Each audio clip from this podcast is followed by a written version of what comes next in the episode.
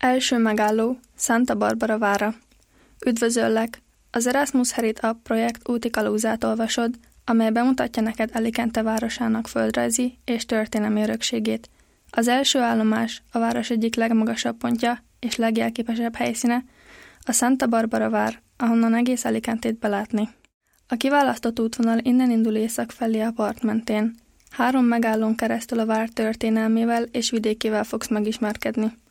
A Köpcsösvárral, második Fülöp főhadiszállásával és a Benekantél hegy lejtőjével. Az ezeket követő hat megálló városunk földrajzáról és az iklák töredezésének megoldására használt óriási rendszerről, tereprendezésről fog szólni, felfedve ezzel még több információt az elmúlt 14 millió év földrajzi történéseiből. Bármennyire is szertágazó városunk öröksége, csak a legfontosabb dolgok kerülnek említésre. Földrajzi szempontból a következő három. Első, Városunk déli részének pereme, a terület emlegetettebb nevén, a fényváros a vidékén 5,5 millió éves üledékréteg található, amely a Messinianusztól a Pliocénig tartott. Számos feljegyzett jelenség kapcsolható ehhez a korszakhoz. Egyik ezeknek a lenyűgöző stromotolikus kupolák, amelyek csak néhány ponton találhatóak meg a Földön, ezért igen ritkák.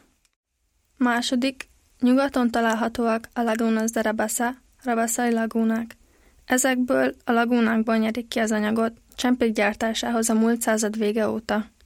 Ezen a helyen függőleges mészkőrétegek határolják a régi kitermelési zónákat, amelyeket elnyelt a talajvíz. A lagúna vidéke gazdag sokféle ammonit fosszíliákban és tengeri sünökben, amelyeket a 20. század elején egy ismert paleontológus, Alicante Gabriel Jiménez de Cisneros tanulmányozott.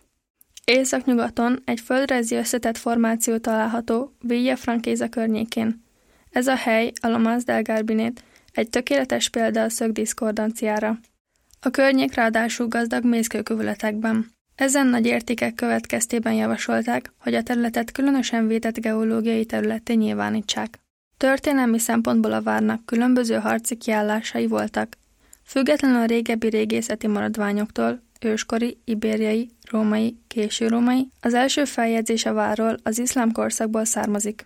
Ettől a dátumtól kezdve a vár rengeteg háborún, újratervezésen és restauráláson ment keresztül. Még a felrobbantás küszöbén is állt a 18. század elején, de arról majd a későbbiekben. Ez volt a menedéke az első liberális forradalmároknak a 19. században, és betegek menedékeként is szolgált 1918-ban. A 19. század végén elvesztette katonai fontosságát, és a 20. század közepéig börtönként használták. Még mindig látható néhány rab falba vésett üzenete a polgárháború időszakából, köztük Miguel Hernández ohuélai költő vésete is. A vár az 1960-as évek óta történelmi művészeti műemlékként áll nyitva az érdeklődők előtt. Santa Barbara vára Alicante történelmét meséli el az ősikoroktól kezdve napjainkig. Tarts a továbbiakban, hogy jobban megismerhessd!